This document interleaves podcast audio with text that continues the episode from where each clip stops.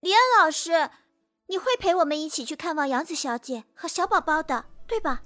好，等有时间啊，我陪你们一起去看杨子。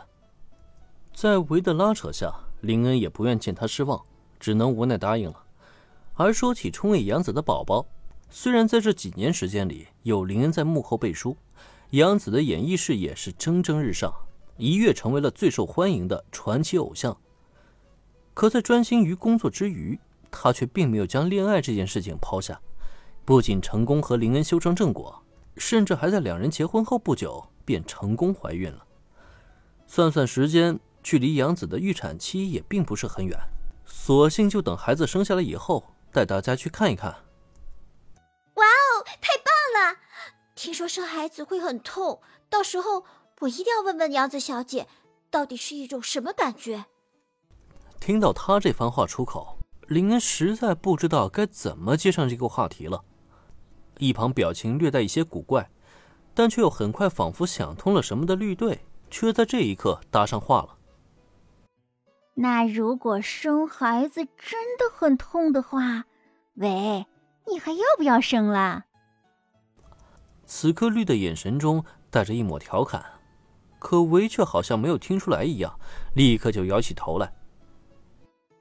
生肯定是要生的呀，不过如果太痛的话，那就只生一个好了。所以，如果不痛的话，你还真打算生他个三五个出来，组成一个篮球队吗？好吧，林恩就不吐槽这些了。很快就有一个疑惑的声音传入大家耳中了：“生什么？呃，什么太痛了？”转过头去，大家这个时候才发现。负责担任演出嘉宾的青苗女孩乐队已经完成了自己工作，纷纷转回了后台。大概是听到戴维的发言了，几个女孩脸上都露出了不解的目光。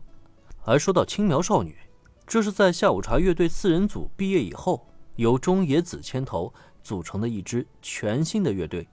毕竟一下子缺少了四大支，仅凭子喵一人独立难支，根本就不足以将轻音部延续下去。好在这个时候。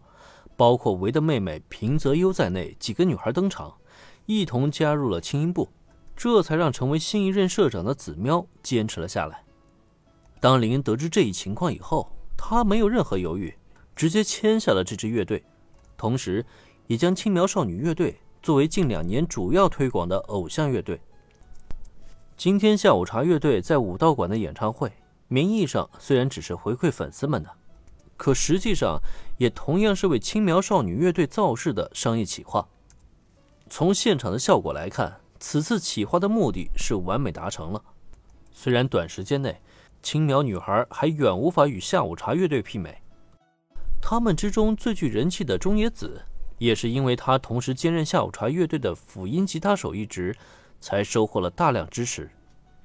但必须要说明的是，这些女孩们的未来大有可期。这一点，林恩可是从来都没有怀疑过的。那么，再将画面转回当下，青苗少女们好奇的眼神，让大家的表情都很尴尬。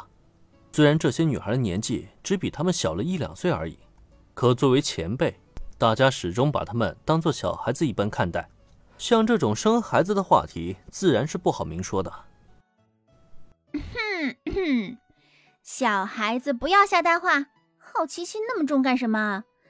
既然青苗女孩的表演已经结束了，咱们也快点登场吧。最后的舞台可是还要咱们去完美收官才行啊！一声轻咳，绿队故意做出了一副轻松姿态，扬了扬手中鼓棒，一马当先的冲向了舞台。有绿做榜样，大家见状也是鱼贯而出。只有还没反应过来的维，还笑呵呵的跟大家打着招呼。结果最后呢，还是林反过身来，把他一把给拉走了。眼见这一幕，青苗女孩的五名成员不由得面面相觑。咱们还真是被当成了小孩子了。过了良久，互相对视的女孩们之中，有着一个头发蓬松的铃木纯，突然很无力的垂下肩膀。明明大家年纪也没差两岁。而且刚刚后台里大家都说了什么，早就被他们听了个一清二楚的，谁还不知道是什么情况啊？至于这么敷衍吗？